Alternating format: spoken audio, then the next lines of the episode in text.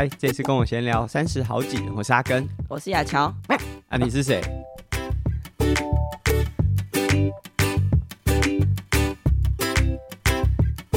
这一集的节目呢，开始之前要先再次提醒大家，这一集是。啊、第三季的第二十九集，通常这是我真的不懂，为什么第三季开始大家就开始不提问了？就在前两季，等于是过去一百集、啊，大家真的就是每十集会提问，而且很丰富，就提问的那集可能可以录个一个小时来回答大家的回馈或者是提问，但是第三季都没有到现在，从来没有真的录过这个听众回馈或者是任何的提问，我觉得有可能是我太频繁的。解答大家的问题了。那希望大家如果有任何问题呢，我们的今天文字叙述的地方会有一个连结。如果你想要亲口，就像现在这样子，大家听得到声音的，把你的问题呃提出来的话，在那个语音信箱里面，你可以用留言的方式。那假设你不想要声音被播出来，你只想要提问的话，就在 Apple Podcast 或者是阿根的 IG 上面，其实也都可以借由留言的方式，把你的想法，就无论是你的问题或者是对节目的一些想法，留给我们。那我们会在下一集的节目呢，和大家分享。那在这一集节目播出的时候，我想大部分的听众伙伴应该都已经收到我们上一波，就是第二波的订阅赞助小礼物，就是你有参加。这个泽泽平台上面支持阿根节目可以持续做下去的订阅赞助的话，就这个 Hello Motherfucker 的 T 恤已经大家都收到了，然后也有很多朋友就在 CT 的会场，然后就会拍诶。有人也是穿这件衣服，但他不敢去跟人家打招呼。我就说，那你身上就穿那个哈喽，你就走过去跟他打招呼啊，不要拉起来就好了嘛。但大家大家好像都蛮害羞的，就是可能有看到穿一样衣服的人，但是都没有真的去跟对方互动。哎、我觉得其实是可以互动的、因为这个衣服好，就算你是用买的黑色的，也不超过六十件，所以就代表这是这是这个台湾很少数的人。然后，而且我收到的订单啊，有寄到金门的，oh. 我觉得蛮酷的。就是如果大家在生活当中，其实不只是这一波的赞订阅赞助小礼物，包含我们有做过跑服、车衣，其实你看到，我觉得都可以打个招呼，然后也许认识一下对方是怎么知道阿根的，或者是他根本不知道阿根，因为像我就有在河边跑步，然后我看到就穿我们就是跑服的伙伴，然后就跟他打招呼。然后说：“哎、欸，你跑步很酷哦。”但他完全也没有，就是感觉就是完全不认识我。对对对，想说你是谁哪位？但我觉得这样也蛮好的，就是代表我们产品不是就大家不是只是卖个面子买这个产品啦。那刚刚有说到 CT，就这两个礼拜其实台湾两场非常豪华的比赛，包含 Xterra 台湾，然后。呃，这个礼拜，呃，录音这一周的这个礼拜是 CT 的比赛，那其实也都吸引了更多的海外选手，包含在 Xterra，就是因为疫情的这几年，所以没有海外选手加入，其实就少了一位啦。就是因为海外选手其实可以带来更多不同的风格，因为在台湾大部分就是他可能已经比过公路的三项。然后换个风格来玩玩越野，嗯，所以越野车可能都没有骑得这么好。可是因为国外的，就是运动文化可能跟台湾又完全不一样，所以你可以看到非常非常多骑越野车超级强的市民选手。那我觉得就是当海外的选手可以来到台湾，那个可以激荡出更多不一样的互动啦。然后包含就在 Xterra 之前，我所有国外的选手，他们可能以为我有比赛啊。所以每个都会传讯息问我，就是一些需要处理的，例如说啊，他爆胎了，然后他希望我可以帮他看看有没有外胎。哎，我还好，即便我没办法去，我还是用 Seven 电到电，然后他们对这个服务超级满意哎，因为他看不懂中文嘛，所以我就是呃截了那个手机，因为我留的手机也是我自己的手机，等于是寄件方和收件方我都留我自己的，这样代表。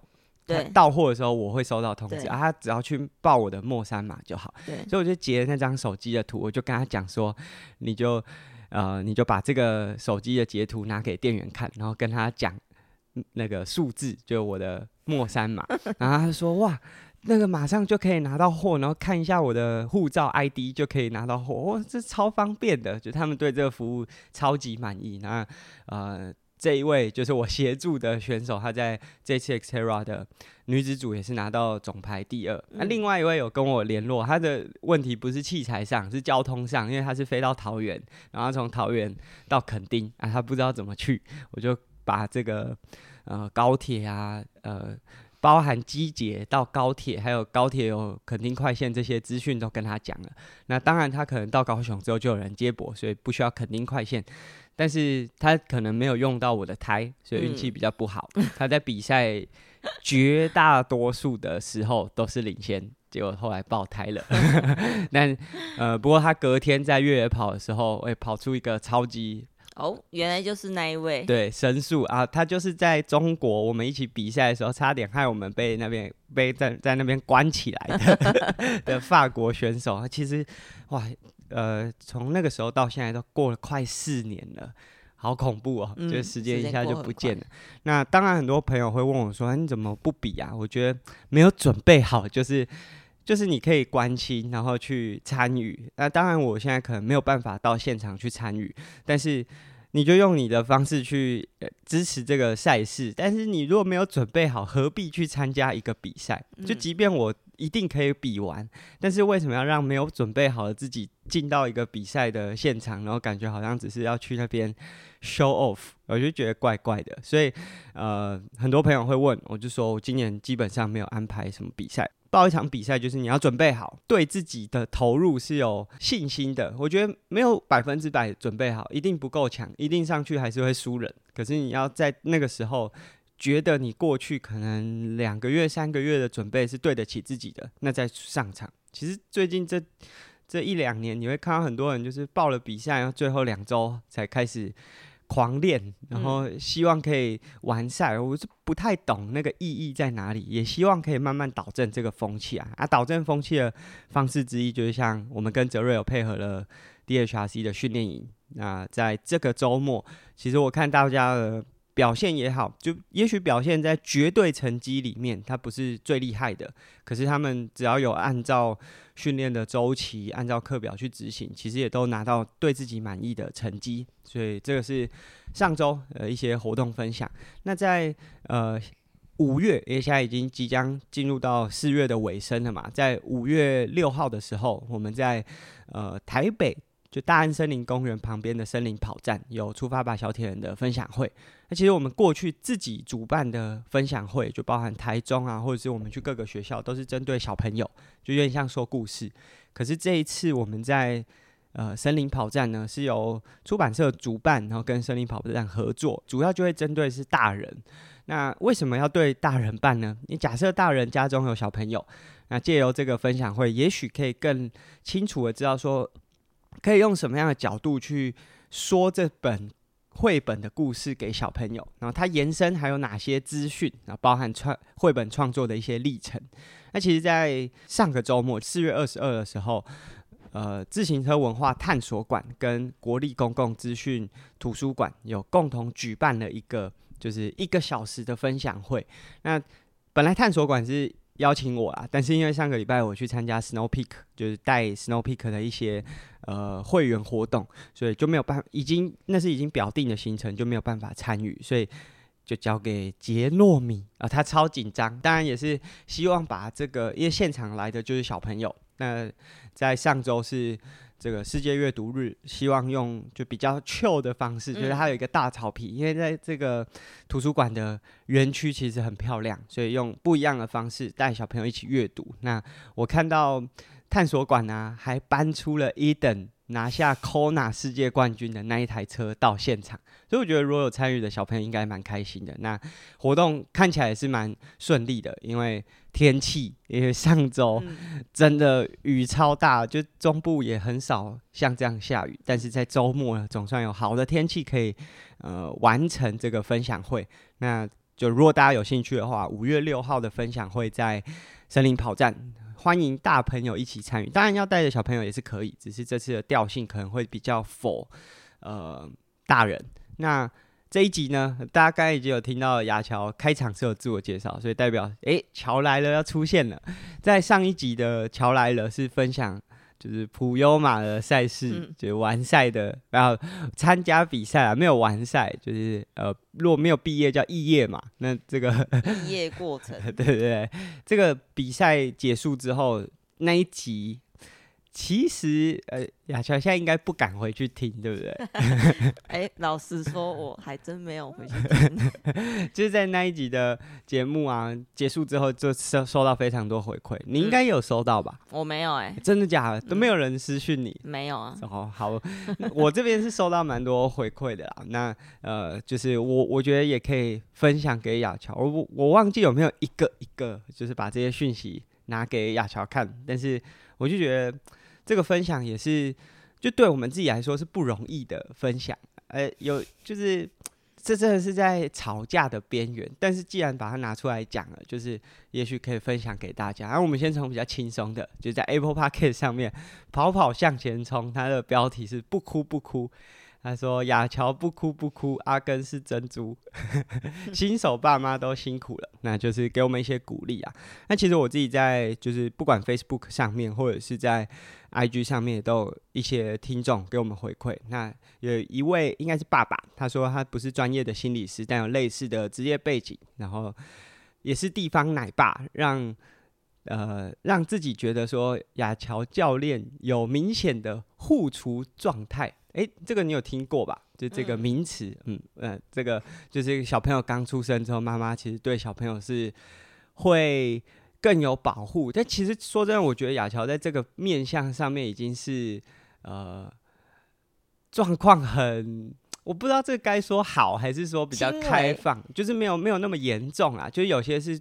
外面的人都不能碰小朋友，甚至连靠近都会有有些反弹。就是我们之前听巫医师的节目，说那个护理师要抱小朋友都会。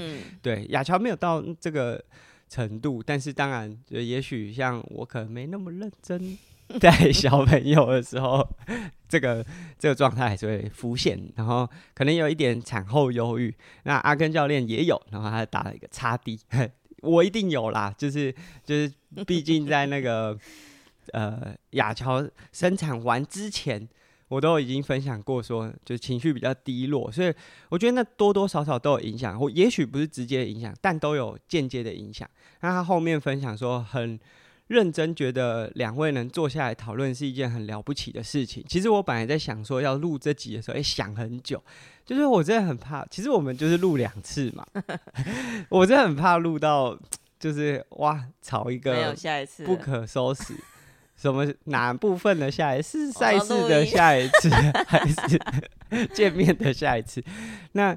他他这里就有提供建议说，要不要让雅乔教练独自从出门一小时开始，然后到一点五小时、两个小时，或者在宝宝睡觉的时候让他独自出门，然后慢慢把时间延长，然后像我们训练一样循序渐进。诶，其实说真的，这个我们一开始就应该算做得蛮好的，就是其实一开始的时候，雅乔是。就无论是小朋友睡着，可以推着婴儿车，然后让他在旁边，就训练台旁边。那时候他还比较不会醒，就是对睡得比较 对对，睡得比较不会受到外界那么多呃声响就起来。那时候就是婴儿车放在旁边，他就可以一起参与。那到后来，其实有时候我也可以顾，就是雅乔可以早上出去骑车。但其实我觉得比较大的重点就是，就是雅乔。担心的程度有点太高了，就是他即便那两个小时是已经出去骑车，但是他回来的时候还是会感觉得出很紧张。那那个就会是我的压力的泉源，就是压力浮现的时候。然后他这有说，就是特教的领域呢，他们叫做系统减敏感，然后拔拉一点就是循序渐进，就是慢慢的让你去适应那个。没有小朋友随时顾在自己身边的状态，然后他说有点鸡婆，但是他觉得要让自己知道说不是孤单的，多数的爸爸都是被嫌弃，然后这就是听众的回馈啦。那我觉得其实后面好多回馈都是类似这样子的状况，他们会分享说，诶，其实每个家庭好像都会有这一段必经的过程。然后我觉得更好的是说，就也许我们这样分享之后。不管是我们之间会比较清楚说那个状态是怎么样，或者是啊，有些人就还没有生小孩啊，他、就是还没有面对好这些准备。嗯、也许我们这样分享，当他呃有听过，然后在自己生活周遭也发生的时候，他会知道说哦，那只是一个过程。我想要补充一下，就是之前没有讲到，为什么我在出门之后，我还是那么紧张？对，有我觉得有一个原因是因为我们家有那个包包监视器，哦、然后他会。就是小宝宝哭的时候，呃、我我跟你讲，他就一直跳通知出来。对我，我觉得我那时候有一个就是觉得很好笑的，就是 有一次是我在客厅，然后跟儿子玩的很开心，但他一直笑啊，因为笑声他也会被判断成哭声，音就是音高，对对对，高分贝，然后持续，然后同样音频的应该就会被判断是哭声。对，然后我就我就。他一直跳出来，我就说：“哦，他没有在哭啦，他没有在哭啊！” 我就很怕你在外面可能在运动，或者像那时候还有在上班，所以也许上班的时候也会看到那个讯息跳出来。我想说，嗯、我觉得这就就有一点，虽然他是提醒，就是爸妈，哎，你要注意小朋友，但是我觉得真的在对要外出工作或者外出的人来说，哇。这个真的是容易制造紧张焦虑的一个讯息，嗯，然后，嗯，再来是，哦，那时候你不是说，哦，就是你可以，你觉得就是我出门就出门，放心的交给你带，好啊，你讲完之后就出去，我就我就看一下，哦，在哭哦，哦，算了，对啊，所以这个状况是有改善。其实我觉得刚才讲的那个。呃，智慧监控的部分，其实某种程度就是现代科技带来的一些资讯焦虑了。嗯，我觉得这个也许是需要拿捏，就是他在某些时候，例如说我们在外面办公，我指的是外面是房间外面，不是出门，就是我们在外面房间外面，那门关着，可能不是那么容易听到小朋友的声响。那我们可以就是把那个打开，然后甚至荧幕也打开，看到他睡觉的状况，是一个很好的辅助。但是你如果在外面，就是包含像我去台北，有时候他一直跳出来，然后我会想说，哦，怎么办？怎么办？徐亚乔现在会不会很焦虑？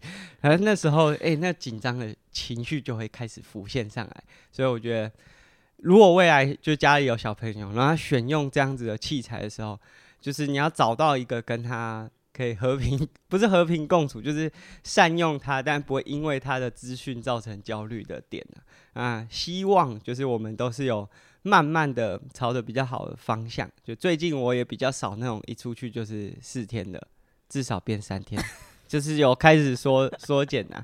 那我也有在想说，就是再来可能就如果因为亚乔现在也比较呃方便，就之前可能例如说四五那两天就是学校可能还要上班，呃至少到八月之前就可能还没有这个问题，所以也许像若。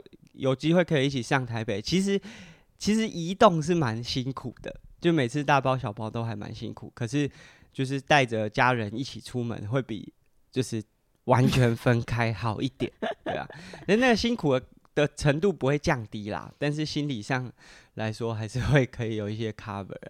那这个是近期，安、啊、亚乔也要分享一下近况嘛，就是最就从上一次普悠马结束到现在，你。有运动吗？运，嗯，各种 运动是多多少少少少做啦。啊 因为有时候我觉得，毕竟现在也没有办法很专心的去，呃，在训练上面。当然就是趁精神方面还 OK，然后当天哎、欸、时间掌控的也不错的时候，赶快。想到就马上动一下，骑个车，然后跑个步这样子，对啊，或者是走个十分钟，嗯，就是我觉得这个也是现代生活的一些就是特性，就是以前就是大家如果是大家庭，就可能都跟着父母，呃，就算不是住一起，就是都住附近的话，嗯、那个 cover 都还是比较就是弹性比较大。那、嗯、虽然说亚乔的妈妈有时候也，如果我们真的有遇到状况，她也是可以 cover，可是。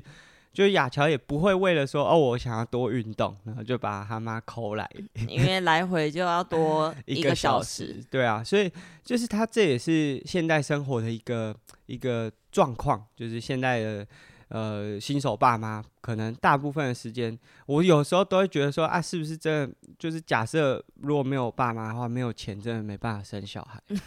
对啊，这真的很困难。就因为你要用时间去换金钱，对啊，你你要嘛就是请托婴，所以这真的也是，就是这不是我们个人可以解决的问题。就假设我一个人的薪水可以是十万，哎，也许可以不用担心这个问题。但是可以陪伴小朋友长大，还是一件很棒的事情啊。所以那个永远是一个天平，很难掌握。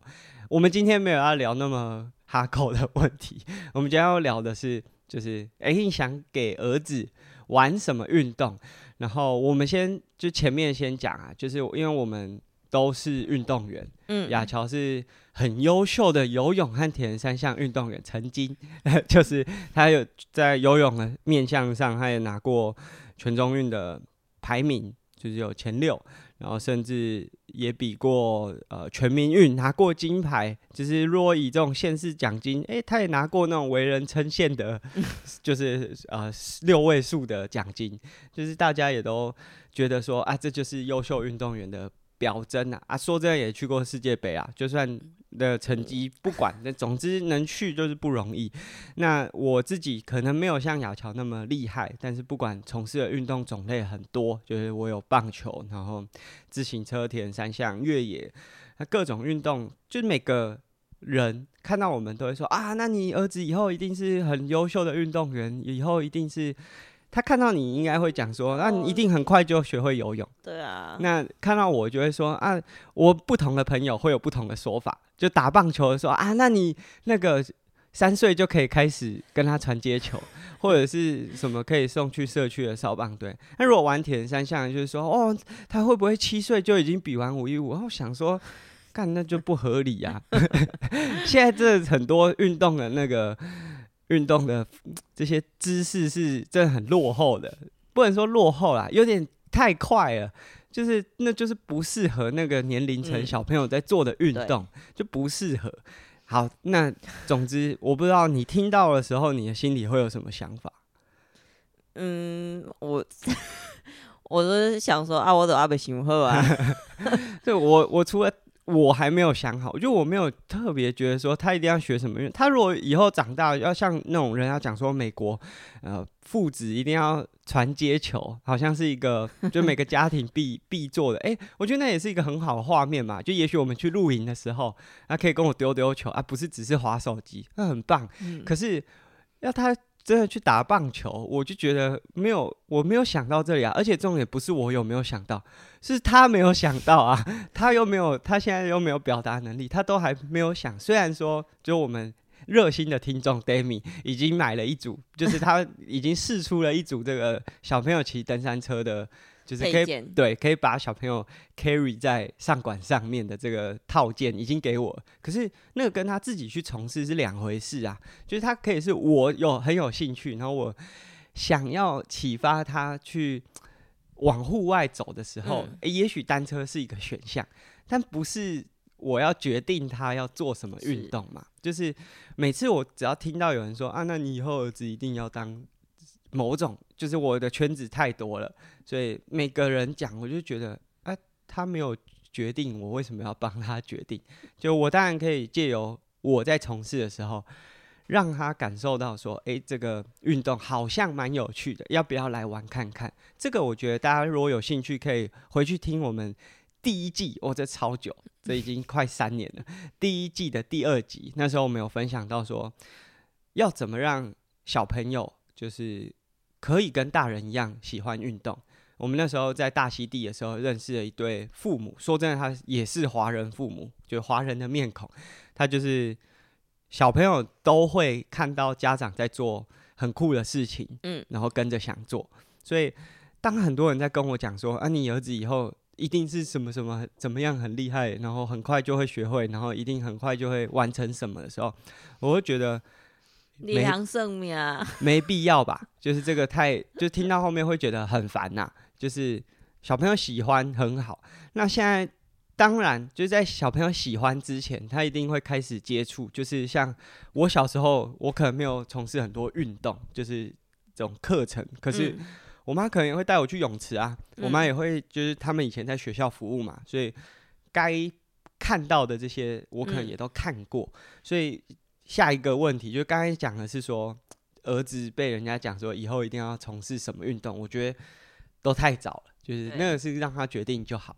那但是我们总是有会想要先让他接触看看什么样的运动。嗯、你有没有什么想让他觉得会是铁人三项吗？这太难了吧！可是其实如果以小朋友，就是很快就会开始滑步车啊，或者是跑步或游泳，其实要三个一起，不会是。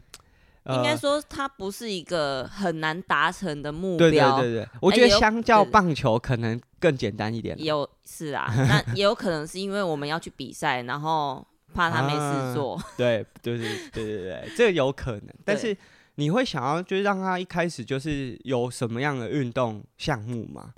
啊，我们。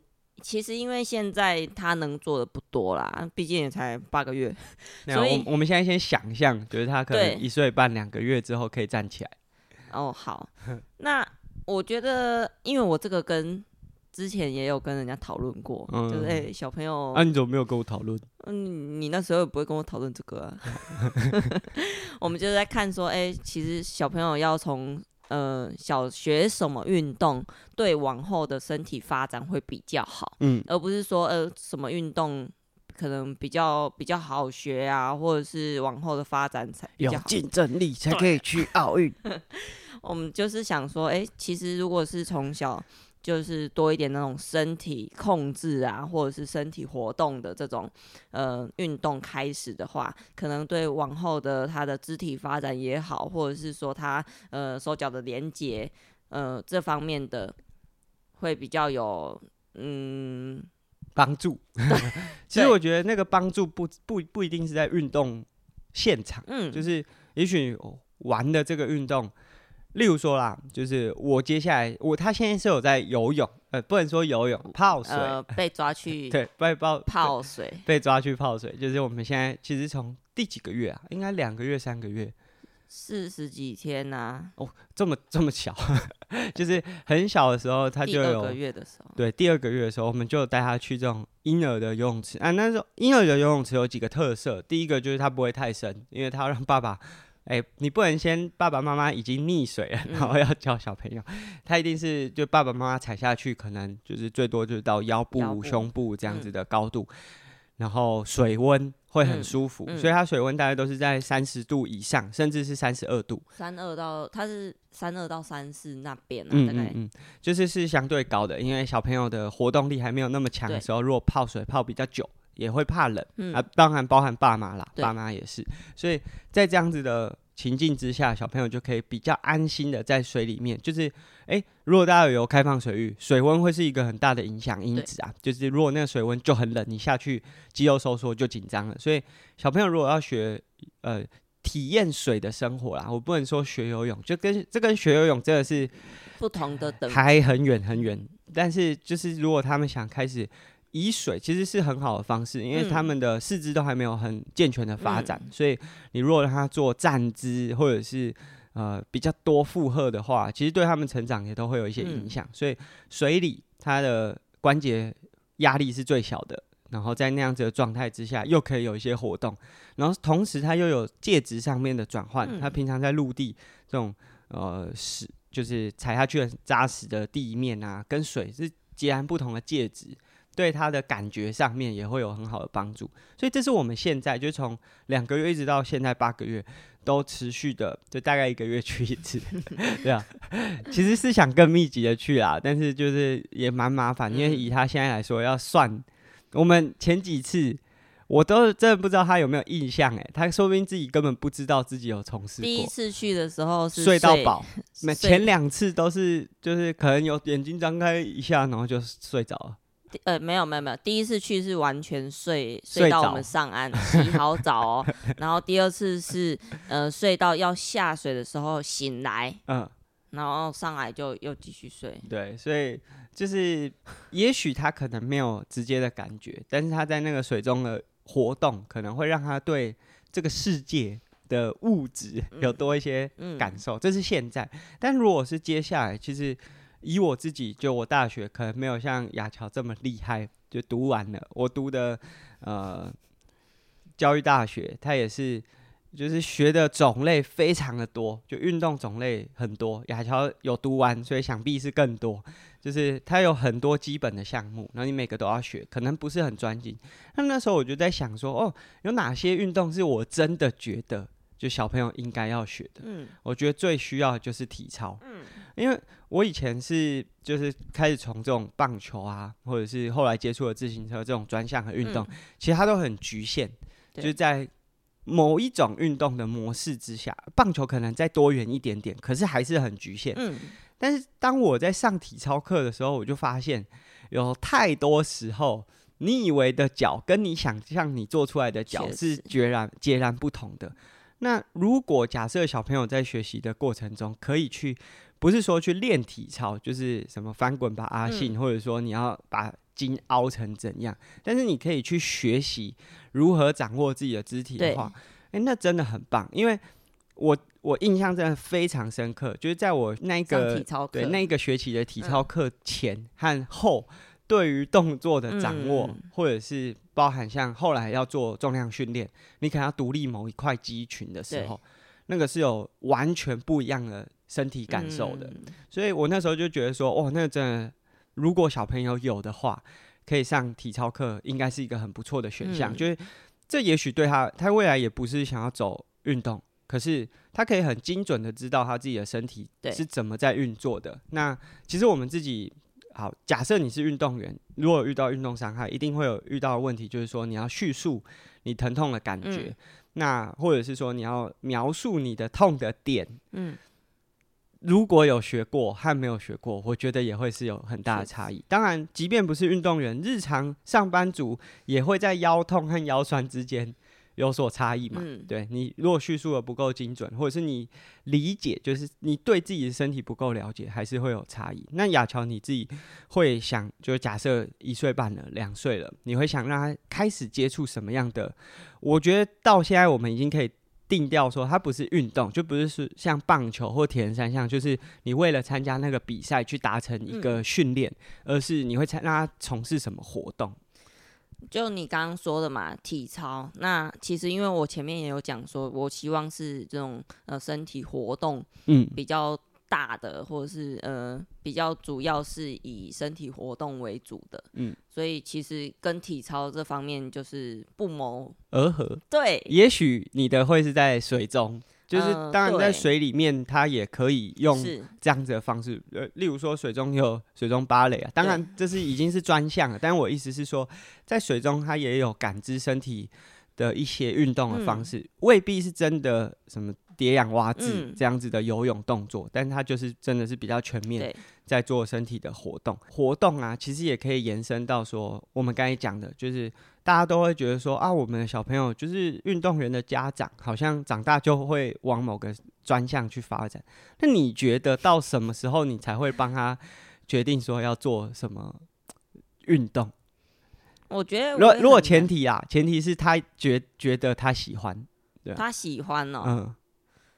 呃，他喜欢的时候，从什么时候开始其实都可以啊。主要是因为他有兴趣啊。嗯、他最怕的就是他没兴趣，然后我硬在那边，哦，你就去上课啊啊，那个就很好玩呐、啊。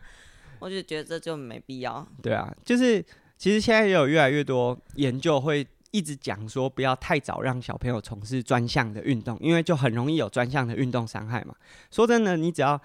假设你是游泳或比铁人三项，你就是一直练，当然你的身体就会长成比较符合那个运动运动方式的身形或者是身体素质。对。但是如果假设让他在，例如说五岁、七岁啊就已经定型的话，那他的身体就没有办法接受更多其他外外在可能会发生的冲击。嗯。就是所谓过早专项性，就是。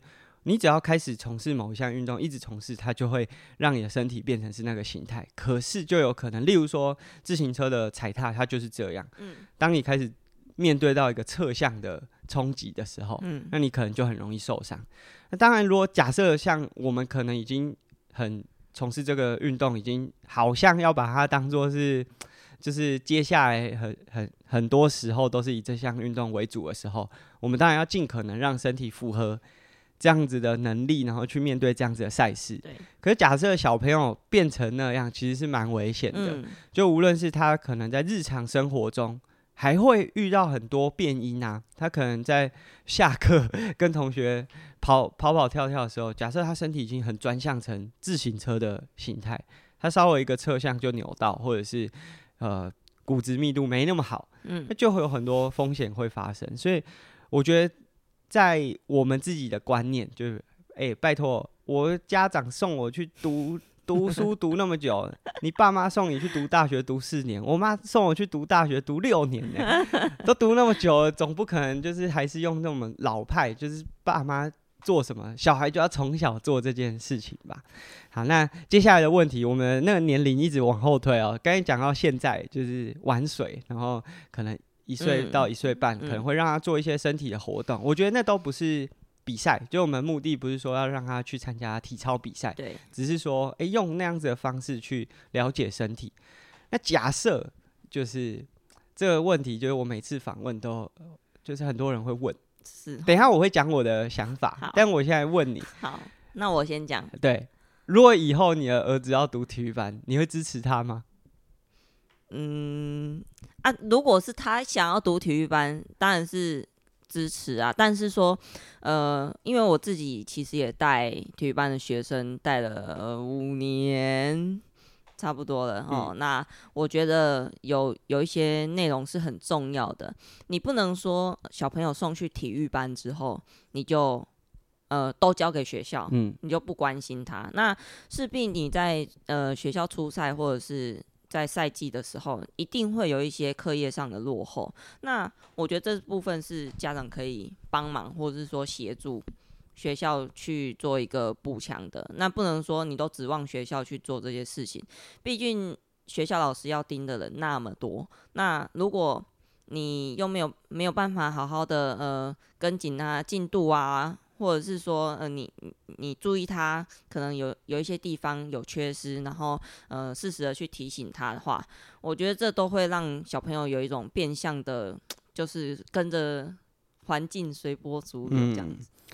好，那其实后来别人问我这个问题的时候，我都会想说，就这个问题我已经被问了十年了，嗯，那，啊，是不是这十年环境都没有进步？嗯，就是。假设啊，到我儿子可能已经十二、十六岁，他可以开始决定，就是呃，以台湾的教育框架，就是我当然不希望有这个框架。就假设是一个他下课然后可以去自由参加社团，我觉得那是最好，这样也很好。但现在还没有那么多嘛，嗯。那我期待等我儿子再过十年，环境会变成那样啊，嗯。所以每当有人问我说，如果以后儿子想读体育班，你会不会支持他的时候，我就会想说。如果到那个时候，大家还要这样问我的话，那、啊、代表真的我们在这里面从业的人真的很没有长进。嗯，就是到那时候，大家还有很多刻板印象。因为当你会问这个问题，你的预设立场一定是体育班比较差，对、嗯，或者是当时的环境对体育班是很歧视的状态，还是很明明显的。那我想，在我自己读体育班的，光是从高中一年级到三年级要毕业。其实就已经有很大的改变了，嗯、就是我当初是拿着可以考进公立高中的成绩单，就是基测的成绩单进去的。然后那时候进去是会被同学和学校老师笑笑说：“啊，你怎么不去读书？怎么还要来读这个？”嗯、那是那时候的环境，嗯、就是你你会明确知道说那就是两扇门。可是当我高三要毕业的时候，哎、欸，开始有一些学弟，他也是可以考上。公立高中的，嗯、但他就是打球打得不错，嗯、然后家长决定让他进来打球。嗯、然后我们后来也看到，就是像我现在哎、欸，开始有去，就是回到，就是回去关注一下棒球的产业。那这些学弟即便没有办法达到很高成绩的竞技，可是他们可以回到球场去做一些一般人做不到的工作，因为他有球场经验，他又有读书的能力。对，我觉得就是我们自己在呃之前的分享有说，就是这个。读书在台湾就是体育班读不读书根本就是假议题。对，我在体育班的时候，我也拿了超多，就是在整个年级前三名的奖状。可是我们都知道那就是假的，嗯，那就是学校可能放水让体育班比较好考，那是当时的情境。那现在大家对体育班有那么多疑虑，就是你对那个框架都还在。那我当然希望说，等我儿子想要做这个决定的时候，社会早就没有这个框架，然后每个选择都是很珍贵的选择，他可以做他自己想做的选择。那这个当然是我自己，如果是运动相关从业人员，或者是未来不是的时候，然后我可以用我自己的影响力去改变身边这样子的观念。所以假设到我可能四十岁、四十五岁，我儿子开始要决定他未来不管是高中还是大学要选什么样的的方向的时候，我还要决定说他做这个值不值得被支持？诶，那就变成是我变成那种很老派，我以前很讨厌的那种大人。所以这今天的总结呢，就是我们分享了，就是我们自己现在有了小朋友，很多人就对我们会有一个预设框架，觉得说我们是运动员的家长，好像就一定要让小朋友从事跟我们一样的运动。确实，假设就是我儿子如果开始骑自行车，他绝对不需要担心他要骑的车不够厉害。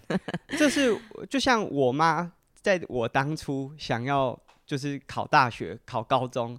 或者是国中在读书的时候，他一定也觉得说，我儿子如果想要当老师，他不用担心说他以后找不到工作，这是一定的。就家长可能都会觉得说，假设儿子跟我们选，呃，孩子跟我们选一样的方向，我们知道哪些路可以简单一点，不要那么辛苦。可是，哎、不要忘记，哦我们小时候最讨厌的大人，就是已经帮你把所有的事情都决定好，而且完全不尊重你的选择，所以。现在我儿子还不会讲话，他还没有什么反应。他唯一反应就是他饿的时候，或者是想睡觉的时候会哭。可是，也许未来他会有各种不同的想法。那我希望说，就无论是我自己的观念，或者是社会的那个框架，到那个时候都是可以真的支持他做他想做的选择。那当然，我们毕竟是有运动专长，所以我们在这些运动的历程当中，也都累积了可能。在运动这个面向的一些想法，所以我们今天分享了，就假设接下来小朋友可能一岁半、两岁，或者甚至大一点点的时候，我们对他的一点一些运动的想法。那其实我们有很多家长在听，然后很多家长也都是从很小就把小朋友送去学钢琴、学游泳。那我觉得没有不好，就是这就是那个时候社会环境当中，也许就是最好的选项了。但是时代要跟着进步。希望不是到我们四五十岁的时候，小朋友有想法，我们还要在那边想说哦，我要不要支持他？那这是我们今天的节目。亚乔有补充吗？那嗯，我现在偷问一下，如果说现在可以让你决定下一项小小小朋友要学什么运动，他已经七七岁要上国小了，嗯，你最想让他学什么？我会希望说，就学校有没有一个课后社团，是例如说。可能一三五上什么，二四六上什么，但我觉得这样也好累哦。他可能两项吧，或者是说他可以就是呃冬季，就是冬季的时候有两个，就是冬季比较安全的运动，就也不用说让他到。哦，我非得要冬天早上起来游泳。当然，如果你是游泳专项的选手，这是必经的过程嘛。可是我如果只是在他的探索期，嗯，我也不希望我儿子那么辛苦啊。我也不希望我早上要那么早带他去游泳。就是这个，也许是现在还没有看到这样子的选项。就是我蛮希望说有什么样的运动社团是还蛮多元的。其实应该是我们。